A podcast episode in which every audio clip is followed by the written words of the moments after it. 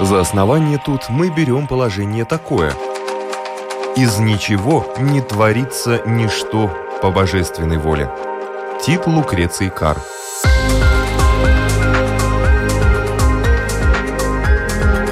Дерзкие теории, смелые гипотезы, предположения, которые завтра могут стать аксиомами. Программа обо всем, что нас окружает. Природа вещей. На Латвийском радио 4.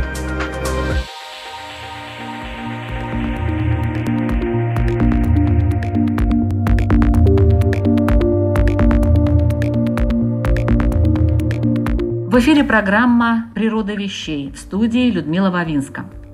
Самый загадочный по своей деятельности орган в человеческом теле – это мозг – Ученые хорошо разбираются в том, как работают, например, почки, что происходит в сердце и сосудах, зачем нам нужна печень, поджелудочная железа и другие органы. Более-менее известно, как функционирует спинной мозг, отвечающий за действия наших конечностей и внутренних органов. Но головной мозг, изученный внешне и внутренне, вдоль и поперек, так и остается загадкой. Конечно, есть теории, подтверждаемые частично экспериментально, о том, как мы видим, слышим, как и где происходит целостное восприятие образов. Но вот мысли, их формирование, логическое построение сложных умозаключений, с чем постоянно приходится сталкиваться человеку в жизни, это пока недоступно ученым. Или уже доступно – Сегодня о работе мозга в программе «Природа вещей» мы говорим с биофизиком Юрием Нечипаренко и нейрофизиологом Верой Толченниковой. Они, кстати, написали книгу для детей как раз на эту тему. Здравствуйте, Юрий. Здравствуйте, Вера. Добрый день. Здравствуйте.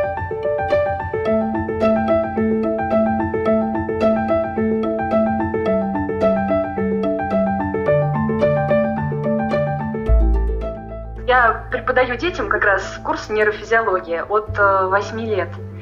И оказалось, что самые интересные идеи и вопросы, наибольший интерес я наблюдала как раз у детей возраста не 12-15 лет, казалось бы, когда у них уже есть какие-то знания по физике, по биологии, а тогда, когда у них нет никаких знаний, когда для них все ново. Что ученые сейчас знают о мозге? Вот реально ли изучать объект, который находится на том же уровне сложности, как и тот, кто его изучает? Вот это такое ощущение, будто бы человек хочет прыгнуть выше головы.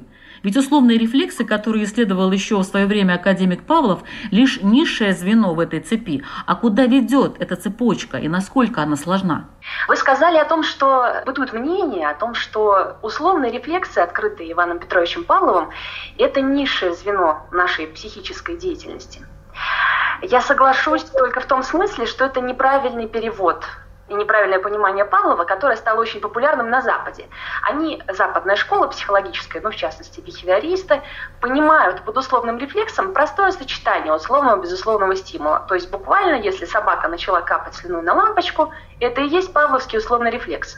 Простая ассоциация. Простая ассоциация образуется действительно после первого сочетания. Это низшая, низший уровень психической активности. Но Павлов и его опыт не про это. Дело в том, что он был гениальным методистом, и от примитивной ассоциации до высшей когнитивной активности нас отделяет 10 секунд. Павлов ввел задержку между условным и безусловным стимулом. Собака должна капать на лампочку не сразу, а спустя 10 секунд.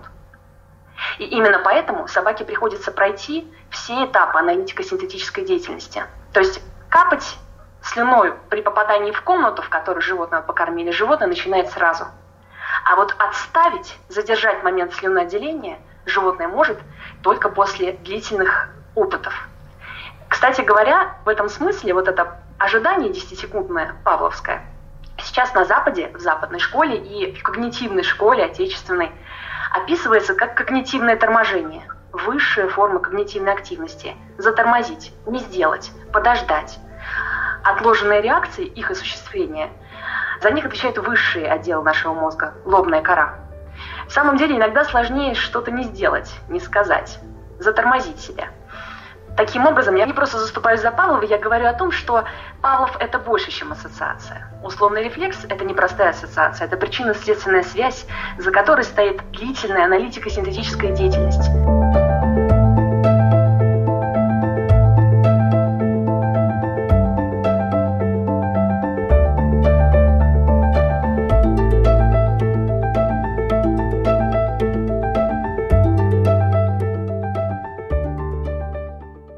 Ученые-нейрофизиологи сейчас знают о мозге? Знают много, понимают мало. В этом проблема. Огромное количество дискретных фрагментарных знаний и отсутствие целостного представления о том, как это в общем работает. Мы можем рассказать, из каких отделов состоит мозг, какие вещества вырабатываются в той и другой зоне мозга, какие зоны активируются во время переживания сильных эмоций, во время напряженной умственной работы или во время выполнения какой-то мышечной активности – но на самом деле мы далеки до ответа на вопрос, от ответа на вопрос, как это реально работает. Как работает сознание, как читать мысли другого человека. Не как э, с помощью обратной связи и, и электроэнцефалограммы управлять какими-то внешними приборами, там, искусственной рукой, искусственным курсором. А на самом деле понимать, как это работает. Понимания пока мало, но отдельных фактов очень много. Мы ну, знаем, вот я что... хочу подхватить, Вера, если можно. Да, Дело ага. в том, что это понимание оно дает нам какие-то философские, может быть, прозрения, потому что вот для меня было удивительным открытием, что, оказывается, клетки, нервные клетки в мозге, они очень сильно зарепрессированы. То есть то самое торможение, можно сказать, философские, которое есть, оно ведь еще связано с чем? Что существует этот отсроченный символ, отсроченный рефлекс, то есть нужно себя остановить. И в этом начало культуры. То есть да. вот не сделать, не броситься, не схватить за нож, не, не так сказать, в пылу, не, так сказать, не покусать противника, а подняться на ступеньку выше, обдумать и ответить адекватным образом, вот мне кажется, это вот начало и человеческой культуры. Вот это вот способность себя останавливать. И мне было интересно о том, что на самом деле на одну клетку, которая возбуждается, есть несколько клеток, которые тормозят это возбуждение. И вот это вот соотношение возбуждения и торможения, это очень важно. И я думаю, для понимания и организации человеческого общества. Торможение как активный процесс – это фундаментальное положение высшей нервной деятельности. Каждый возбуждающий нейрон находится под контролем десятка тормозных нейронов которые не дают ему активироваться лишний раз. И дефицит тормозных нейронов приводит к серьезным нейродегенеративным заболеваниям. А дефицит умственной активности, в частности поражение лобных долей, проявляется не иначе, как тем, что человек не может себя затормозить. Он не может затормозить действие, которое начал, и он не может затормозить какие-то агрессивные посылы в адрес кого-то. Забегая вперед, скажу, да, что некоторые вещества так действуют на мозг, что они выключают высшие отделы – и низшие отделы, связанные с проявлением инстинкта, оказываются без тормозного контроля. И работы интеллектуальные очень энергозатратны, и наш мозг потребляет огромную энергию нашего организма. Все совершенно верно, да. Мозг весит около 2% от массы нашего тела, а потребляет 20% энергии организма. Мозг – это очень дорогое удовольствие. Помимо того, что он – это элитарная ткань, с некоторым барьером, который все вещества обязаны пройти для того, чтобы попасть в мозг. Мозг напрямую не контактирует с кровью. Мозг должен обеспечиваться большим количеством глюкозы, Таня, и мозг питается посредством глии, клетки, которые поддерживают нейроны, которые убирают продукты обмена веществ, и через них поступает питание из кровяного русла. Мозг действительно это очень дорогое удовольствие, ну вот говорят, что загружен он всего лишь на 10%. Некоторые даже говорят, что и меньше загружен. Так ли это? Есть такой миф, миф о том, что наш мозг работает лишь на 10%. Есть разные гипотезы о том, откуда миф возник. С одной стороны, к предисловию книги Дейла Карнеги было написано о том, что человек использует лишь 10% своего умственного потенциала. Но проблема в том, что умственный потенциал и мозг как орган – это разные вещи. что значит работает, на сколько процентов, что вот лежит мозг и там 2 килограмма работают, а полтора килограмма отдыхают. Нет, конечно, это не так. Мозг состоит из живых клеток. Живая клетка для того, чтобы оставаться живой, должна работать, должна обеспечивать замену своих составляющих, выполнять дыхательную функцию, пищеварительную, выделительную. В общем, это обыкновенная живая клетка. С одной стороны, это миф. А с другой стороны, мозг, точнее нейроны, могут существовать в разных режимах. Это может быть режим спокойного бодрствования, режим сна, медленно-волнового, быстро-волнового, режим бодрствования, режим активного бодрствования. И, конечно, каждый момент времени нейроны не могут быть максимально активны. Часть нейронов находится в состоянии покоя, часть нейронов в состоянии активации, а часть нейронов тормозит нейроны, которые активны. Их функция состоит в том, чтобы не допустить этого коллапса перевозбуждения. Мы уже говорили сегодня о тормозных клетках, которые очень важны и на физиологическом уровне, и на социальном и культурном уровне. Таким образом, конечно, с одной стороны, это миф о 10%, а с другой стороны, мы действительно обладаем потенциалом, о котором можем не подозревать. А нервные клетки восстанавливаются или нет все-таки?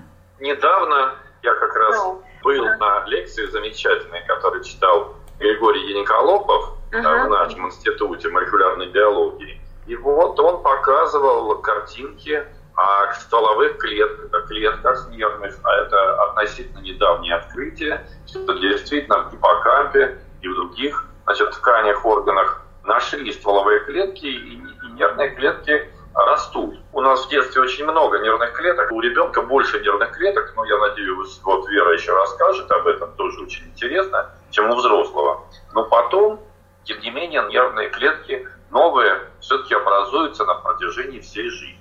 И это было, можно сказать, открытие относительно недавно. Дело в том, что, да, Нобелевский лауреат Рамон и Кахаль предположил, что нервные клетки не делятся, потому что в срезах мозга взрослых людей Рамон и Кахаль видел только взрослые нервные клетки с отростками, а стволовых не видел. И долгое время полагали, что нервные клетки не делятся, не образуются заново. Но в настоящее время показано многократно, перепроверено, что ряд структур способны образовывать новые нейроны. Вот в частности гиппокампа, точнее малая область гиппокампа. И что характерно, что у нас этот процесс, он называется нейрогенез образования нервных клеток, активен на протяжении всей жизни. В то время как, например, у крыс этот процесс очень активный в детстве, и у взрослых особей он не такой интенсивный. То есть специфическая особенность человека состоит в том, что на протяжении всей жизни нервные клетки, ну вот в частности в гиппокампе, образуются где-то по 500 штук в день.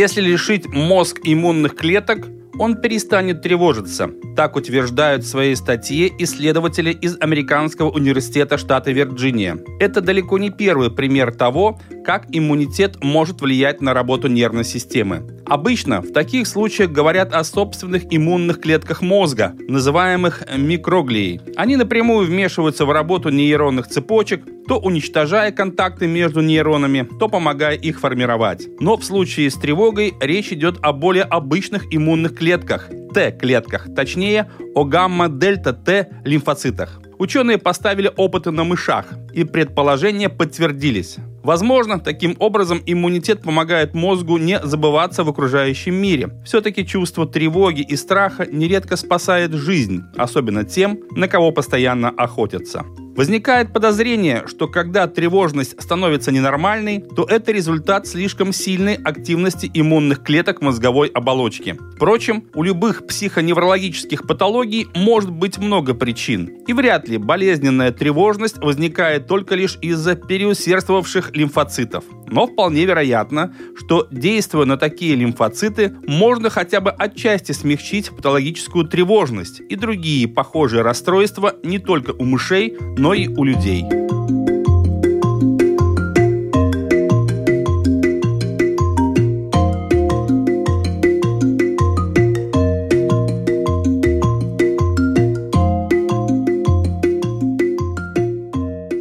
А какие вещества управляют процессами в мозге? Вот есть вещества, связанные с чувствами удовольствия, счастья или агрессии, страха? Это сложный вопрос.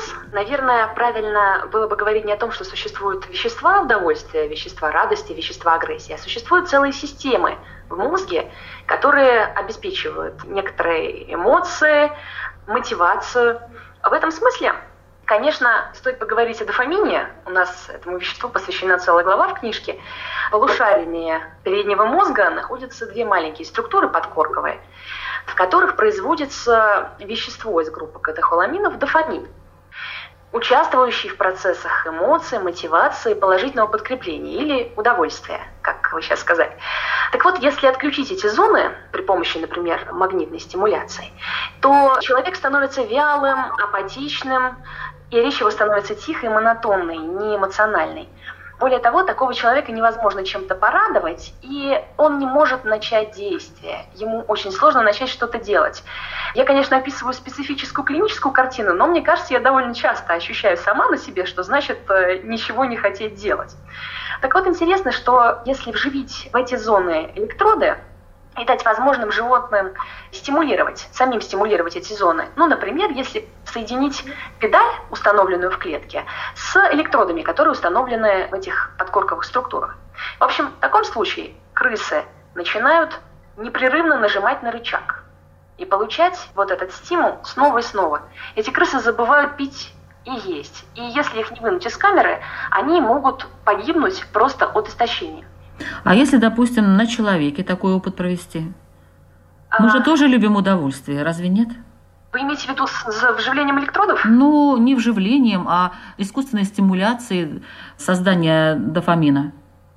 Эти опыты были проведены, проведены не в связи с тем, что нейрофизиологи хотели удовлетворить свое любопытство, а в связи с тем, что иногда необходимо при удалении очага эпилепсии или опухоли убедиться в том, что мы не затронули какие-то важные зоны. И именно поэтому только ради пациента и в медицинских целях вызывали бригаду нейрофизиологов, и они при помощи электродов определяли, важна эта зона, зависит ли от нее там, речь или какие-то жизненно важные функции. В том числе вот эти две области, это черная субстанция и нейтрально-тегментальная область, они были проверены, то есть у испытуемых в состоянии сознания, поскольку в мозге отсутствуют болевые рецепторы, испытуемые находились в сознании и им стимулировали вот эти зоны. Они описывали их как очень сильное удовольствие, что-то среднее между очень сильным вкусом, пищевым и сексуальным удовольствием, и требовали от врача повторить стимуляцию. Эти опыты были проведены.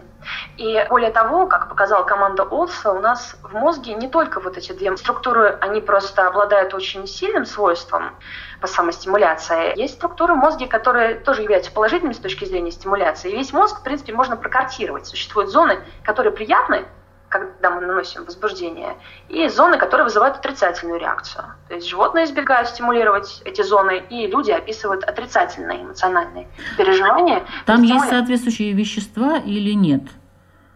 Как? Почему вот мы так воспринимаем это? Конечно, там тысячи различных веществ. В данном случае зона черной субстанции да, и вентрально-сегментальная область, они воспроизводят и доставляют во все отделы мозга практически дофамин. Вот именно его называют веществом удовольствия, хотя это не совсем так. Он вовлечен в систему подкрепления в центральной нервной системе. Но если, скажем, мы посмотрим на то, чем занимается дофамин на периферии, например, в кишечнике, то там у него совершенно другие функции. Он управляет перистальтикой кишечника. Э, серотонин, например, управляет перистальтикой кишечника. То есть не совсем верно говорить, что есть вещество удовольствия. Скажем, есть система подкрепления в мозге. И дофамин является важным элементом этой системы.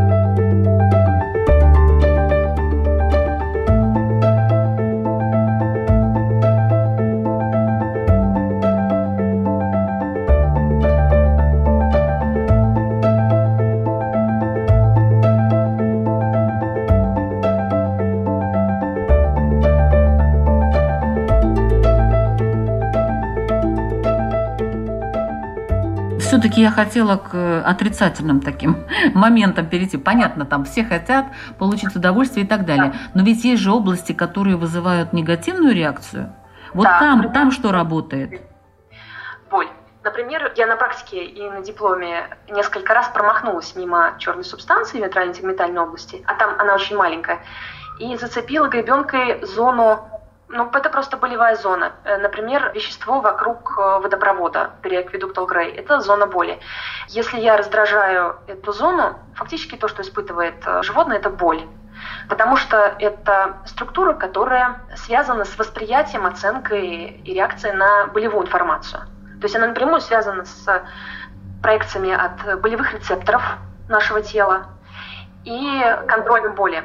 Например, это просто зона боли. Также это может быть зона, связанная с генерацией и поддержанием отрицательных эмоций. Я хочу заметить, что положительных эмоций, ну, например, по Полу Экману, гораздо меньше, чем отрицательных. Положительных у нас всего радость, удовольствие, а отрицательных у нас, чистых я имею в виду, и гнев, и страх, и печаль, и отвращение. Можно сказать, что в каком-то смысле отрицательная обратная связь для нас, для биологических объектов, важнее, чем положительная. Потому что если мы получаем отрицательную обратную связь о нашей деятельности, значит, мы делаем что-то не так, значит, нам нужно поменять наши действия, чтобы достичь результата.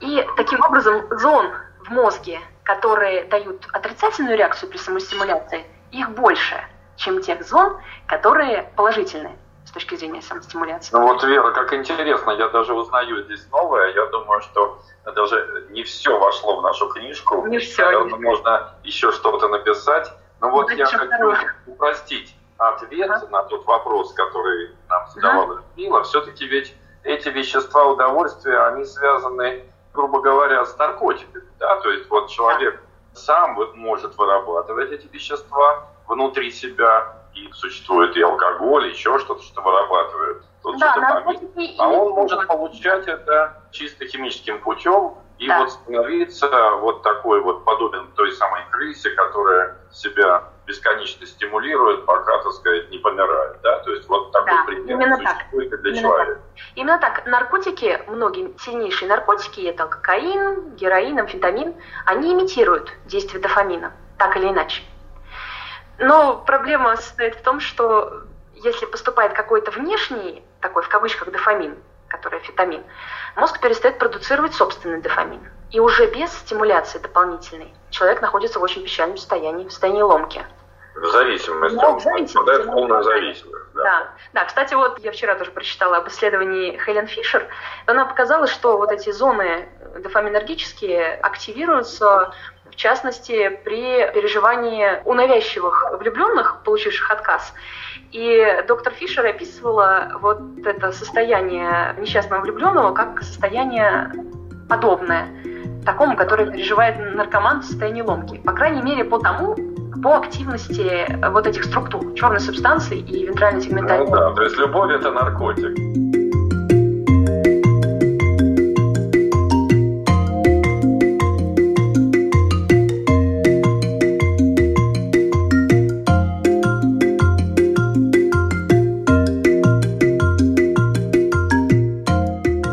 Обычно биохимический мусор из тканей и органов отводят кровь и лимфа. Но у мозга есть своя мусороуборочная система, которая называется глимфатической и которая управляет потоками спинномозговой жидкости. Кровеносные сосуды в мозге окружены чехлами из отростков астроцитов, вспомогательных клеток нервной системы, которые называются глиальными. Получается двойная трубка – и в промежуток между ее двумя стенками проникает замусоренная межклеточная жидкость, которая фильтрует мусор в кровеносный сосуд. Причем астроциты создают в ней давление, так что фильтрация проходит не пассивная, а активная. Систему назвали глимфатической. Функционировала она подобно обычной лимфатической, только сделана была из глиальных клеток.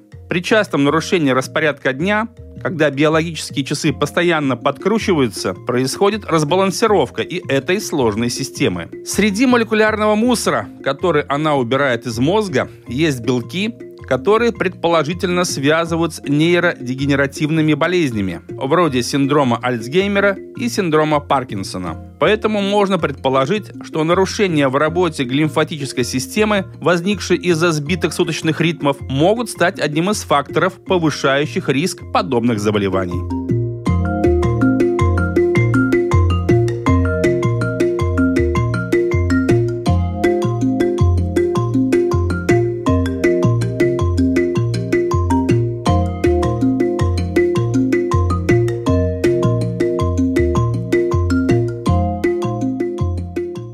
Еще такое понятие, как синестезия. Синестезия. Что это? На протяжении веков человечество сталкивалось с такими странностями, ну, в основном у художников, музыкантов, когда музыканты, например, описывали свои переживания, они слышали звуки, и при этом у них возникали зрительные образы как, например, у художника Кандинского Василия. И долгое время считалось неприличным исследовать этот феномен, потому что он описывал некоторые странности и причуды гениальных людей. Само слово синестезия дословно приводится с древнегреческого как «ощущать вместе». И означает, что у человека при активации одной воспринимающей системы, ну, скажем, зрения или слуха, тут же возникает ощущение в другой воспринимающей системе. То есть, допустим, вы слышите звуковой стимул, и при этом у вас возникают какие-то зрительные видения. Это могут быть какие-то вспышки или цвета, или даже целые зрительные образы. Долгое время полагали, что синестезия – это удел избранных гениев. Но после того, как ученые назвали приличным словом вот этот феномен синестезии, они наконец смогли это все исследовать. И оказалось, что на самом деле высокий процент людей, простых людей, является синестетиками – Наиболее распространенная форма синестезии – это когда у людей буквы вызывают цветовые ощущения. Ну, вот, например... Ну, это бывает у поэтов, как раз, по-моему, Артур Римбо об этом писал. Вот э, я читал французских поэтов, они говорили о цвете букв, да? Да, совершенно верно. Также часто встречаются с анестезией, когда люди в цвете видят э, дни недели, цифры или времена года. Есть более редкие формы синестезии, когда вкус вызывает у человека зрительные или звуковые ассоциации. Самый важный вопрос, который вы мне, наверное, хотите задать, а как отличить синестетика от фантазера, потому что мало ли, что я вам сейчас придумаю, какие у меня там ощущения возникают. Для этого ученые просят э, испытуемых дать буквам, скажем, какие-то цвета, а потом предлагают им этот тест через неделю, через месяц, через год и проверяют, насколько цвета совпадают. А также проверяют, насколько быстро человек может поставить букве цвет, потому что не синестетики, фантазеры, им требуется больше времени, им требуется несколько секунд, а синестетик делает это за долю секунды. Вопрос, конечно, зачем нужна синестезия, как она упрощает э, жизнь, это вопрос э, сложный, нерешенный, я хотела еще рассказать о опыте, который недавно прочитала. Это доктор Нейр и доктор Бранк. Что они сделали? Они взяли людей не с анестетиков и посадили их в темную комнату. Заставили там просидеть несколько часов. После этого они предъявляли только звуковые стимулы в кромешной темноте. И они просили испытуемых нажимать на кнопку, если у них при этом появлялись какие-то зрительные ощущения – и у большого процента людей, у 24% действительно возникали ощущения вспышек, полосок, какого-то света. То есть я хочу сказать, что на самом деле, казалось бы, синестезия – это редкий, удивительный феномен, с одной стороны. А с другой стороны, оказалось, что у большого количества людей синестезия встречается. Просто они могут об этом не знать. А что такое ацетилхолин? Ацетилхолин – вот это как раз вещество, нейромедиатор, который занимается тем, что передает сигнал с одной нервной клетки на другую. И наша нервная система – это основной возбуждающий медиатор, то есть вещество, которое активирует клетку. Интересно, что вот этот процесс общения нейронов, возбуждения одной клетки другой, он находится под контролем многих систем. В том числе есть некоторая система, которая уничтожает, расщепляет молекулу ацетилхолина сразу после того, как она прореагировала со следующей клеткой. То есть сигнал мы передали точечно, а дальше эта молекула расщепляет ацетилхолин, она его ликвидирует. Как раз вот ингибитор хорин эстераза – это вещество, которое связывается с этим полицейским и не дает ему расщеплять ацетилхолин. И ацетилхолин задерживается в синапсе. То есть вот что происходит в это время? неконтролируемое возбуждение. Возбуждение не прекращается. Возбуждение сохраняется и продолжается во времени. Это может привести к коллапсу. То есть э, мозг может погибнуть? В том числе, в зависимости от дозы, конечно, это может привести, в частности, к коме и всем вытекающим последствиям.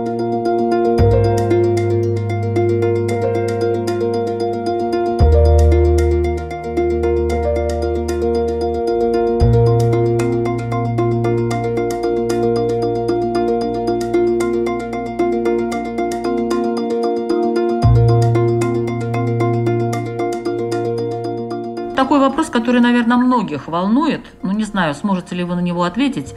Где в мозге прячется сознание? Вот где оно? Да, это хороший вопрос, тоже фундаментальный. Я начну с того, что слово «сознание» не менее 13 определений. Это я говорю к тому, что ученые так и не смогли договориться, что же они понимают под сознанием.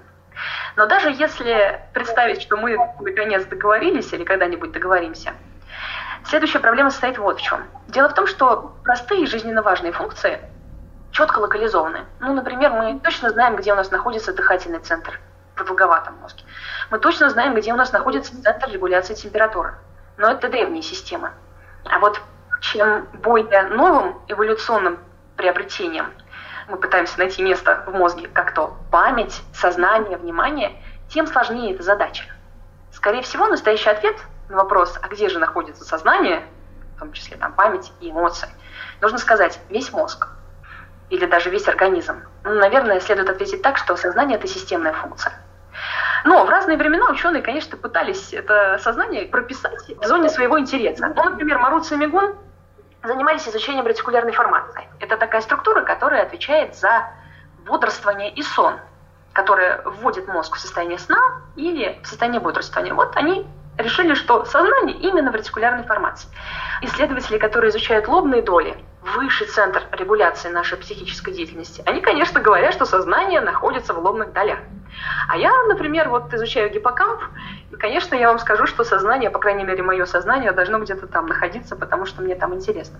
В общем, это сложный нерешенный вопрос, и, скорее всего, нельзя однозначно локализовать сложную психическую функцию, ни память, ни сознание. И честно будет ответить, не знаю, либо весь мозг, вот на выбор.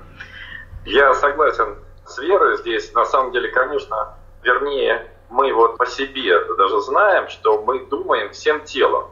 То есть вот э, в каком-то порыве все тело участвует. Вот что двигается, прыгает, вот там Архимед крикнул, крикнул Эврика, выпрыгнул из ванны, да, то есть вот это не творческая мысль, она связана с мышечной активностью. И есть такие теории, что именно вот и вся нервная система, не только мозг, так сказать, вовлечена в процесс мышления. И, значит, там, ну, не будем вдаваться в подробности, есть микротрубочки, такая, теория, что они, так сказать, собираются, разбираются, то есть на уровне биохимической или электрической, электрохимической, вот есть разные теории сознания, но в любом случае я согласен с Верой, потому что это системное, некоторое возникающее системное такое, системное свойство всего организма. Вот наше сознание, и в общем, в какой-то мере ведь сознанием обладают и кошки, собаки, и многие животные попроще.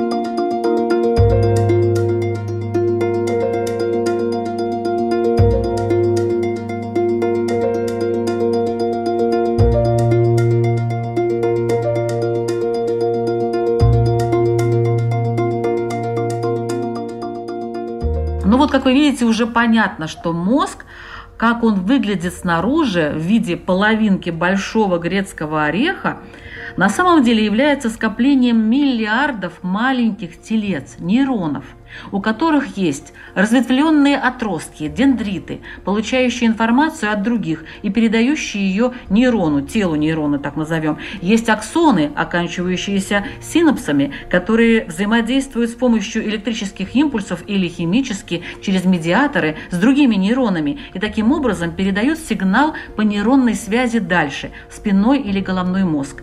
А еще есть куча веществ, вырабатываемых самим мозгом, вызывающих радость или страх, страх, агрессию или печаль. В общем, это не монолит, а, назовем так, микромуравейник, где каждую миллисекунду, а может и быстрее, возникают и гаснут связи, появляются и рвутся длинные, короткие, простые и сложные цепочки.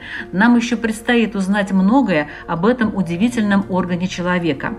А сегодня мы только попытались приподнять завесу этой тайны.